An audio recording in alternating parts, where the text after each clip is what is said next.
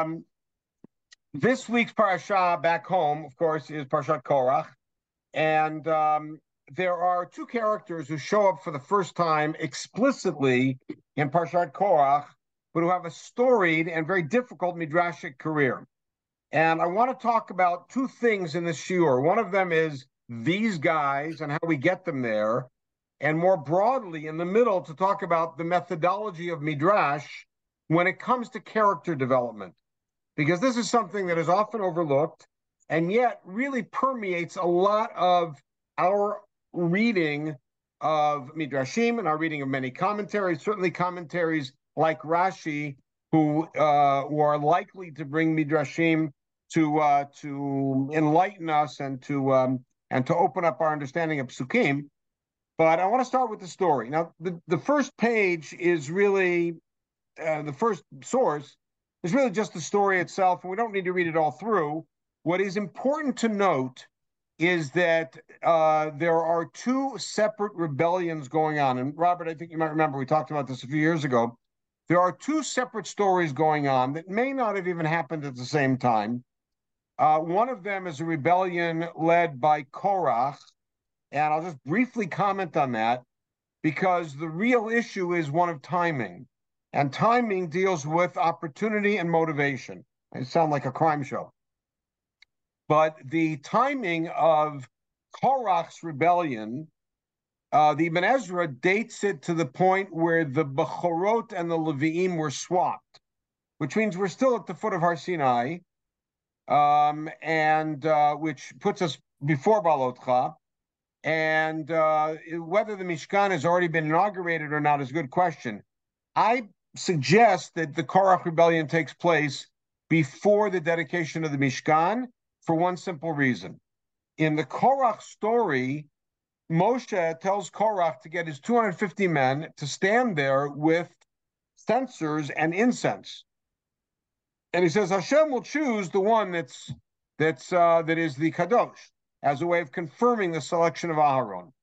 Now, I got to ask you, after what happened to Nadav and Avihu, which everybody knew about because it was their job to mourn for them, what kind of idiot is going to stand there with a censer and say, Hey, God, do you choose me?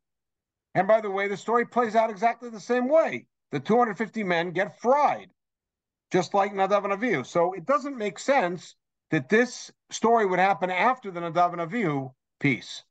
Because where are you going to find 250 people like that? So I think it happens earlier with the selection of Aharon and his sons as being the Kohanim, which took place at least a week before that, and they went into the Miluim. On the other hand, and this is more to our point, Datan and Aviram also capitalize on opportunity, and it seems to really be in location, which is after the decree of the 40 years because Datan and Aviram say, You have not brought us to Eretz Zavad Chalav Vash, and you're going to kill us in the desert, which fits perfectly with what just happened sequentially in the parasha. And indeed, it's possible that the Korach story really belongs somewhere in Parshat Shmini or earlier in Parshat Balotcha, but because the Datan and Aviram story happens now, the Korach story gets blended in. And why that's the case, we talked about in another shiur. But Datan and Aviram are mentioned numerous times as the leaders of this popular rebellion, somewhat popular rebellion. Um, there is a third fellow who joins them who disappears immediately. His name is On Ben Pelet. They are all from the tribe of Reuven. But Datan and Aviram are the ones who consistently show up here as a team. And Datan and Aviram, at one particular point, get them nicknames. Not exactly nicknames, but descriptors. So when Hashem tells Moshe to address the war, the rebellious camps, he says to him, and take a look here in the highlighted text, but that's that's not colored. By Daber al Pasuk Chavav, Suru na mial ohale ha'anashim harishaim ha'ele. And he's talking about Datan and Aviram these wicked men. Now, important to note that rarely in Tanakh is somebody called either a Rasha or whatever the opposite might be, a Chassid, a Tzaddik, unclear. Normally, we don't identify someone that way. And uh, and we are left to sort of figure out based on what happens to that person or how successful or failure they are, what the text judgment of them is. I'll give you two quick examples. Um, Lot. What do we think about Lot? Do we like Lot or do we don't like Lot? Well, I'll be I'll jump the gun and tell you I don't like Lot. And the reason I don't like Lot is although he demonstrates some great hospitality and he's loyal to Abraham along the way, etc. The last thing we hear about Lot is there he is in a cave in West Virginia with a bottle of Ripple and two pregnant daughters.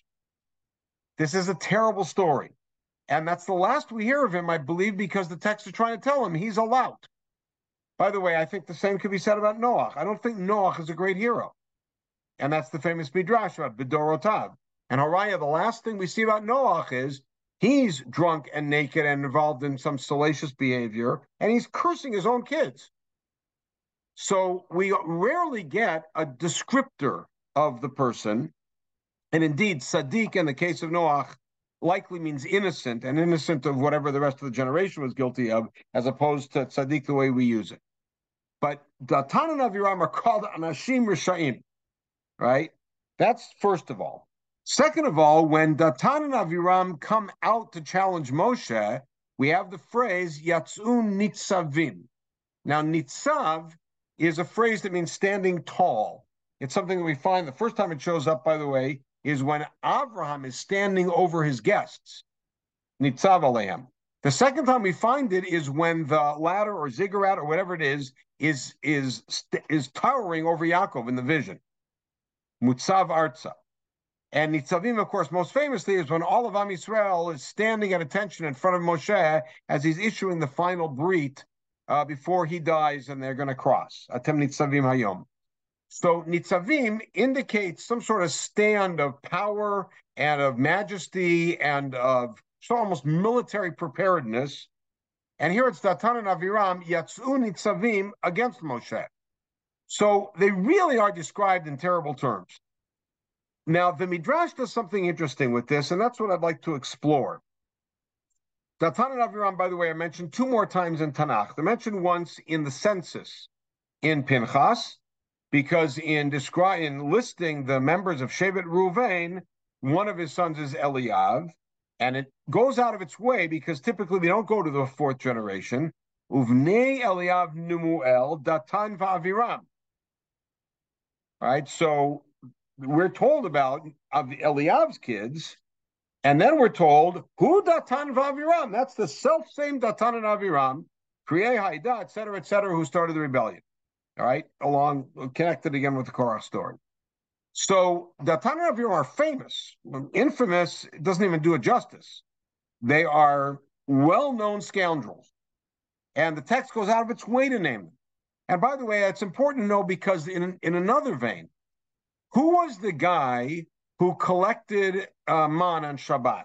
The answer is we don't know. Who is the Mekoshesh that we read about in Parshat Shlach, or in Chutzlatz we're going to read in Parshat Shlach? We don't know. It might be the same guy, by the way. We don't know. Um, what is Slav Chadayav? That's the famous Midrash, but we don't know. And the Torah seems to go seems to really attempt to put the the the best light on people in Tanakh, meaning in our people, and if they did something wrong, we kind of shashtil about it. So it's an anonymous person, not with Datan and Aviram. They are in every post office. The pictures are there, most wanted, etc. All right. And in Tehillim, in Perek uh, Kuvav, which is one of the historiographic or really historiosophic prakim of Tehillim, and uh, Kuvav and Kuv Zayin are, are a series together that talk through the history. And there's a lot about Yetziat Mitzrayim in there. And in the middle of that parak, Vaikanula Moshe Machanel Haron Kedosh Adonai, describing the rebellions, Tiftach Eretz Vativlad Datan Vatchas Aladat Aviram. So the land opened up and swallowed up Datan and covered up the group of Aviram. Datan and Aviram now become kind of code words for bad guys and rebels. Vativar Eshba Datam Lahavat Rishayim, which is actually about Korach's group that got burned up. But Datan and Aviram are mentioned explicitly here. So there's one event that they're involved with, which is this rebellion against Moshe. I don't mean to soft sell it, it's a terrible event, but it's a single event in which they rile up people and they get a lot of people to join them, and people are hanging out with them. And then Moshe faces off against them, and Hashem miraculously opens up the earth. We live in LA, we know exactly what that looks like. We open up the earth, and Datan, Aviram, all the family, everybody gets swallowed by the earth. The earth swallows them up, and they're finished. And of course, everybody now understands that uh, that this was a wrong-headed rebellion and was essentially rebellion against God. Okay, but what intrigues me is what then get happens to Datan and Aviram in the world of the Midrash. So you take a look, for instance, here. We're going to start as early as we can, which is going to be at the beginning of Sefer Shmot. Now, the reason I say that is as follows. As we're going to see, Midrashic character development is um, is of a singular nature, which is bifurcated. Uh, that sounds a little bit confusing. I'll clarify. Uh, however, it's also anchored in a certain measure of reality. So I'll explain all those things. First of all, it's of a singular nature in that midrashic development of characters is caricaturistic. A character, a human being, is nuanced. We all know that. There is no person who's perfect, and there's no person who's absolutely all evil. Maybe. But there's none of the people in Tanakh. Everybody of them has redeeming qualities, and everybody of them has faults. Avram has faults, Bilam has redeeming qualities, etc. And yet, when it comes to the midrashic development of these characters, almost always they are either sorry to use antedated terms, and I'll probably get you know uh, some protest in front of my house for saying this, but they're either all white or all black.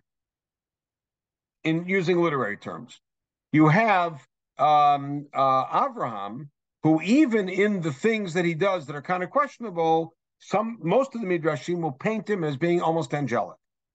And you have Bilam or Lavan or Esav, and in later eras, Ishmael, only later midrashic eras, Ishmael, uh, medieval, uh, as being painted as just absolutely irredeemably evil.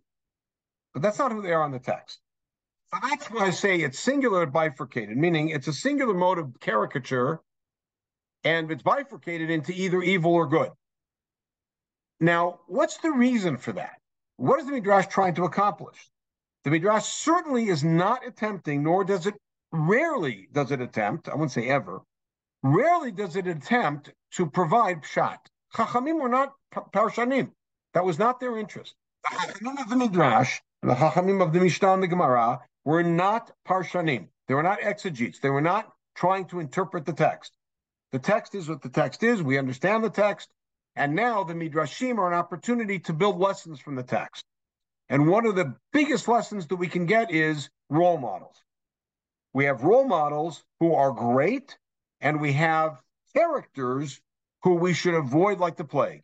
And you don't want to be anything like him. And the worst curse you could say to somebody would be, "You're like Lavan. You're like Haman. You're whatever." And so the midrash then builds on that and builds these characters up in one of the uh, one or the other directions. Often, this also has a self a somewhat comforting and instructive role for the direct audience of the midrash.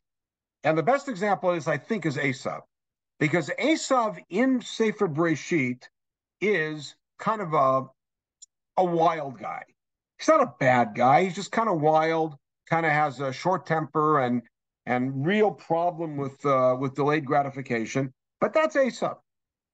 Esav in the Midrash is presented like a Roman centurion. I mean, to the details. And the good reason for that, because here you are living in fourth, fifth century Eretz Israel. You're looking outside, and who are the people who are tormenting you? Esav. And suddenly, Chumash is alive. This became most pronounced in the opposite direction as far as as, as uh, valor and nobility in the really in the 12th and 13th centuries when in anticipation of the next wave of crusades the there were many fathers who took their sons to the Rhine River there's lots of testimony about this and sacrificed them.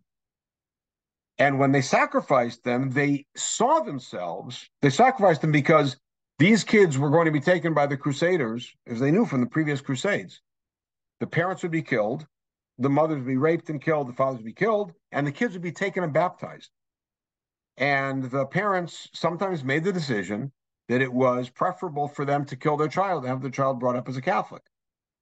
And many of them envision themselves as Abraham Avinu at the Akedah. Matter of fact, we have a lot of liturgy from that period, which is actually called Akedology. And, and many of the slichot that in Ashkenaz we say between Rosh Hashanah and Kippur, every day there's an added paragraph called an Akedah. And that describes the Akedah. But the reason that was so so powerful, and it is because the Akedah story was something they were living through. Some of the most painful midrashim. Read Spiegel's The Last Trial. You'll see some of the most painful midrashim we have about the Akedah are from that period because they're not about the Akedah. They're about the Rhine River and the Crusaders. And so, what midrash effectively does is it brings these characters from historic characters who are buried to living characters. And by the way, this is something that is prominent in our consciousness and I would even say imagination. Because what names became very popular for secular Israelis at the beginning of the 20th century? Names like Gidon and Yehoshua and Shimshon, people that they saw in Tanakh as being heroic and fighting the battle and and and and uh, protecting the land, and that was the name that they that they wanted to give to their children. And so we have a lot of people with that sort of name from that era. And so that's what happens in the Midrash. Back to our particular case, what happens to Datan and Aviram? So, as I said, this phenomenon of caricaturization is um, is nonetheless anchored in a certain measure of reality. So that Esav never becomes not Yitzchak's son, and Esav is not around at the time of Nimrod. You don't find Esav in the Midrashim on the uh, you know uh, swimming in the water with Og Melech Bashan during the flood. He's anchored in his time period. The reason I'm mentioning that is because Datan and Aviram cannot show up in Bereshit because they're not alive. The earliest point they can show up is in Egypt because they're part of the generation that left. So that means that at the time that the Egyptian story opens up for us, they're already adults. Okay, and that's where they first show up in the Midrash. Moshe Rabbeinu, at the beginning of his career, is taken in at whatever age, seven, eight, whatever it is, he's taken into the palace. And he is, I guess Spielberg calls him the Prince of Egypt. I don't know. But um, he is in the palace and he goes out one day to see what's happening with his brethren. And by the way, at that point, you don't know what brethren means.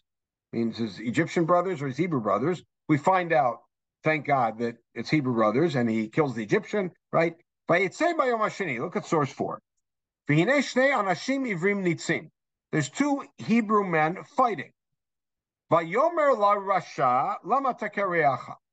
So he speaks to one of them, who the text identifies as a Rasha.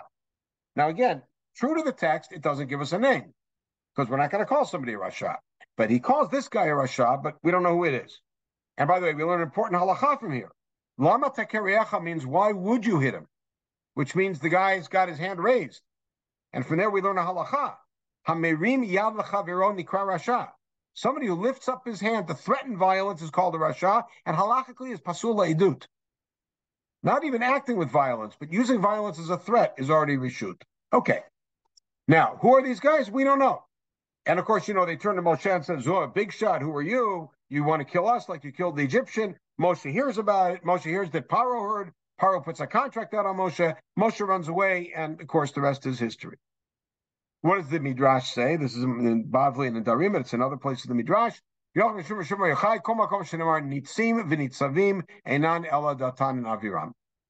And so, even though the word nitzim doesn't show up in our story, we have a tradition that the word nitzim, which you have here, fighting with each other, that's Datan and Aviram. So who are these two guys? Datan and Aviram fighting with each other.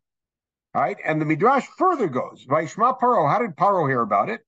Now, this is Shmot Rabbah. It's a very late Midrash. Sha'amdu Datan va'aviram vilshinu alav. How did Paro hear about it? Datan and Aviram came and badmouthed Moshe to the authorities. Now, by the way, midrashically, this really hits home to a fourth century or fifth century or later audience in Byzantine, because in Byzantium, because Jews from time to time are informing on other Jews. And these guys are informing to the authorities about Moshe. And so Paro wants to kill him. Moshe has to run away. Okay. Now, a little later on, Moshe ran away. Moshe marries Tzipora. Moshe's at the snare. Hashem gives him the command. And then um, Moshe appears to him and says, You can go back to Mitzrayim because all the people who want to kill you are dead. Simple pshat is that's Paro. Paro died, and therefore there's an automatic amnesty on anybody who was uh, had a, a, a, contract on his head, bounty on his head, and he can save. But the midrash is, who's that? The? Did they die? Valo datan va'aviram Who are the people who wanted to kill Moshe? Datan and Aviram. But they're not dead. The answer is that they they became impoverished. And somebody who's impoverished is like dead, like a blind man, like a metzora, and like somebody without children. Those the famous midrash about that. Okay, so suddenly the people who want to kill Moshe are Datan and Aviram. We're not done. Moshe then comes to Mitzrayim, and Moshe does all of the signs, and the Bnei Israel get very excited, and they come into Paro, march into Paro, and say, "We want to go out three day festival." And Paro says, "Are you out of your mind? No way." And instead, I'm going to make the work harder. And now Moshe faces his first real test of leadership not, not leadership. He first has the leadership of Bnei Israel, which is a way harder thing than anybody else. And what happens is some of the officers come and challenge Moshe. And they say, What did you do? You made things worse. Worse. Now take a look at it.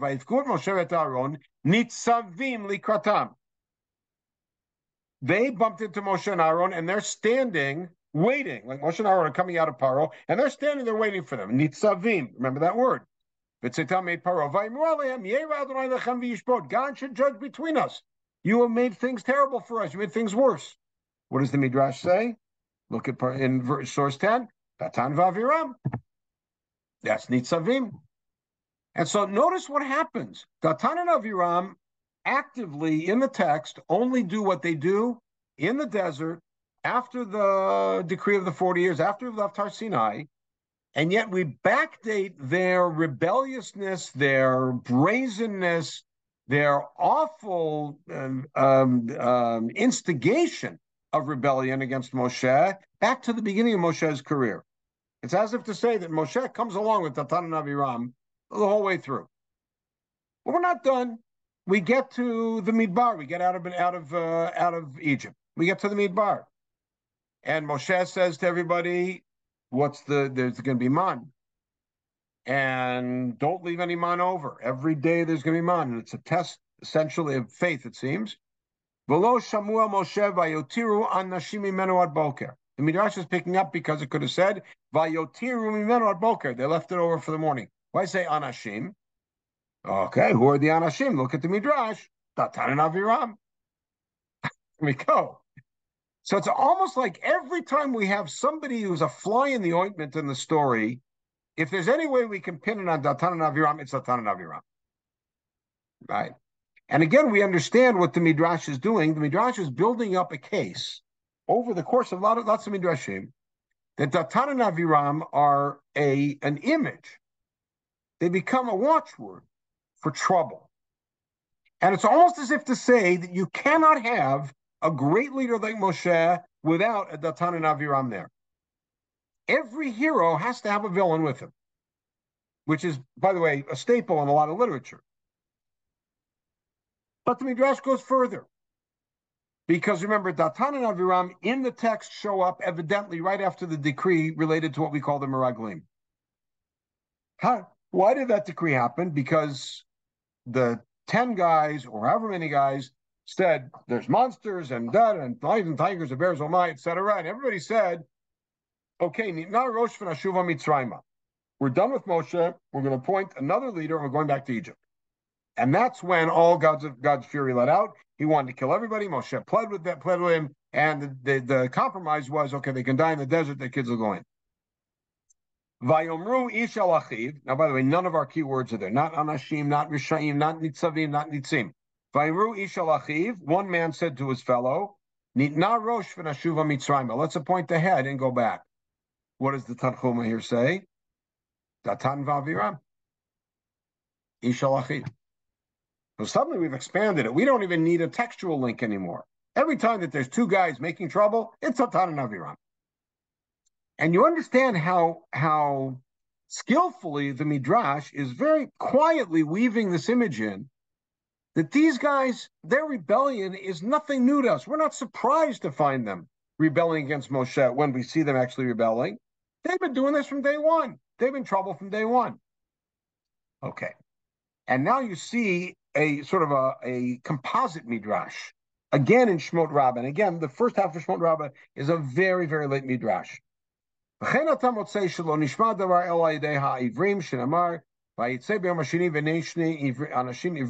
The only way Paro heard about what Moshe did, killing an Egyptian, was because of sofam. Why are they called nitzim fighters? Because that's how they're going to end up. Now that's very instructive statement. We recognize who they are because how they end up. Or to put it into more accurate terms, we identify them as being these scoundrels early on because of what we hear about them later on. And then look, hey, Shamru Davar, they're the ones who told Paro about Moshe killing the Egyptian. Hey, they're the ones who left the man over. Hey, Ms. They're the ones who started the rebellion of the Meraglim. And Haim Shimur Yam Suf, as if that were not enough, they're the ones who at, at Yam Suf were the ones who said, Oh, why do you bring us out to the desert to die? Let's go back. They're always the ones making trouble. Now, again, we only have one story with them actually in it. But notice what the Midrash is doing. And um,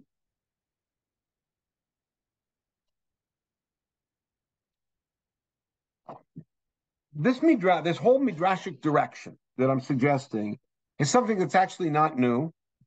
It's something that starts in Sefer Bereshit with another pair, a pair from an earlier generation. But I'm going to show you how they're linked together. And that pair is Shimon and Levi. Sorry, Shimon, but it is what it is. All right. Where does Shimon and Levi, Levi actually start? This is in the in Shem.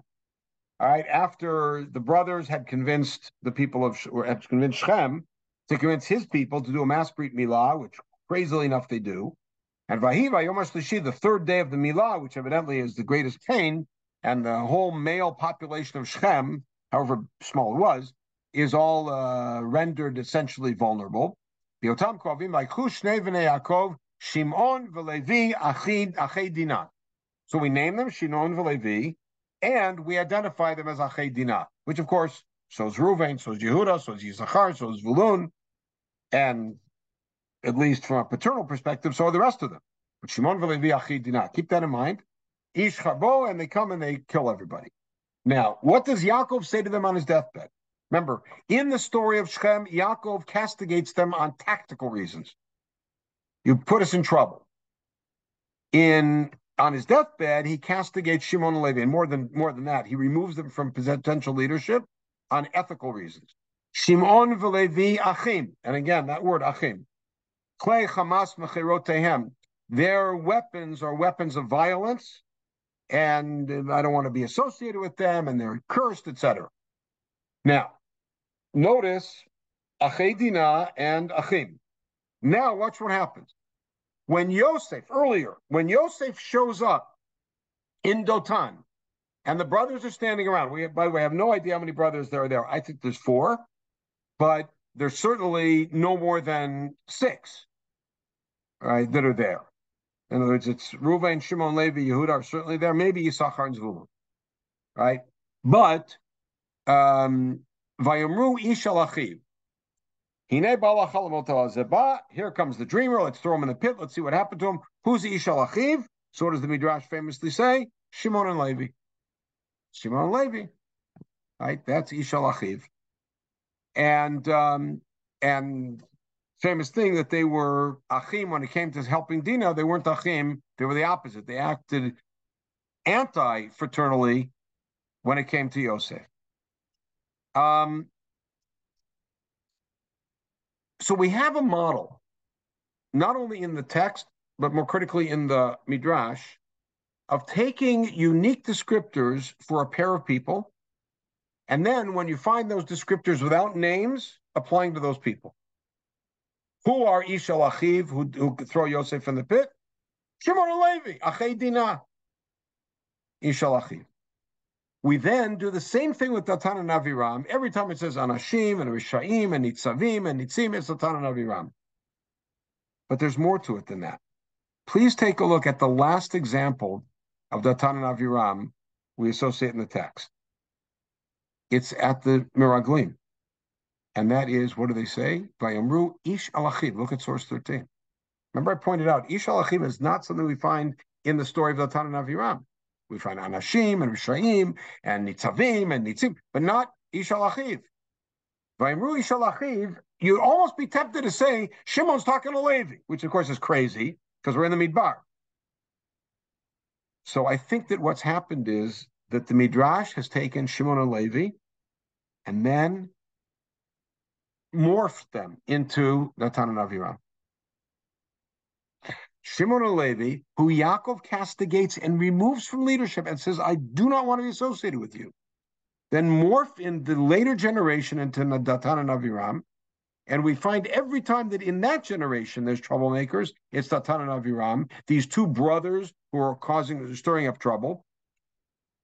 And um, and it's a way of sort of creating a continuity of that caricature in the picture of Am Yisrael. What we've done over the course of the last half hour or so is to take a look, starting with the story of Datan and Aviram in this week's Parsha, and noting that Datan and Aviram are called out as Rishaim, which you generally don't find in Tanakh. Uh, the only place, by the way, as an exception, the only place you find that is typically in the biography of kings. When kings die, we're told he ruled this long, and typically Vayas Tarabe Hashem. Once in a while, Vayas Hayashabe Hashem. It's an exception. Yeah, usually he's a bad guy. But with other people, you don't hear that really, right? So you have to figure it out from other things. Here it's explicit, Shaim, right? Very clear. And then we find out that they're mentioned later in, in the census. Their death is mentioned, is singled out. And of course, in this Parak and Tehillim, they're, sing, they're mentioned again. And then we find that the Midrash then pushes them back into the be- very beginning of the story as being the troublemakers to Moshe. And again, if the, the reason for this is again to bring the characters of Tanakh into um, into our lives as real characters that we can identify. Every society has its heroes and has its villains. Every society has its brave Avrahams, and every society has its nefarious Lavans and its violent Esavs and its scheming Hamans. And it's much easier for us to not only gain some measure of hope and some measure of perhaps closure in looking at the characters in our own lives and associating them with the characters in Tanakh, but it keeps Tanakh alive. Suddenly, when I'm reading the story of the Akedah or I'm reading the story of Yaakov's face-off against Lavan, it's not Yaakov and Lavan anymore. It's Am Yisrael and the United Nations, or whoever we want to point as the current Lavan. When I find Mordechai facing off against Haman, that's easy. That's the state of Israel and the current Iran. That's an easy one. I mean, for some, if, if, if you want to take it that direction. So the Midrash accomplishes simultaneously two things that are of profound significance for the consciousness of Am Yisrael. It gives us both an anchor in our own lives to see characters in the light of historic characters, which also, of course, gives us a measure not only of hope, but of design but it also brings the Tanakh to life, which is a vital educational interest and, and community need that we have that the Midrash successfully does. And so that's Datan and Aviram. Next week, we'll talk about perhaps some nicer guys.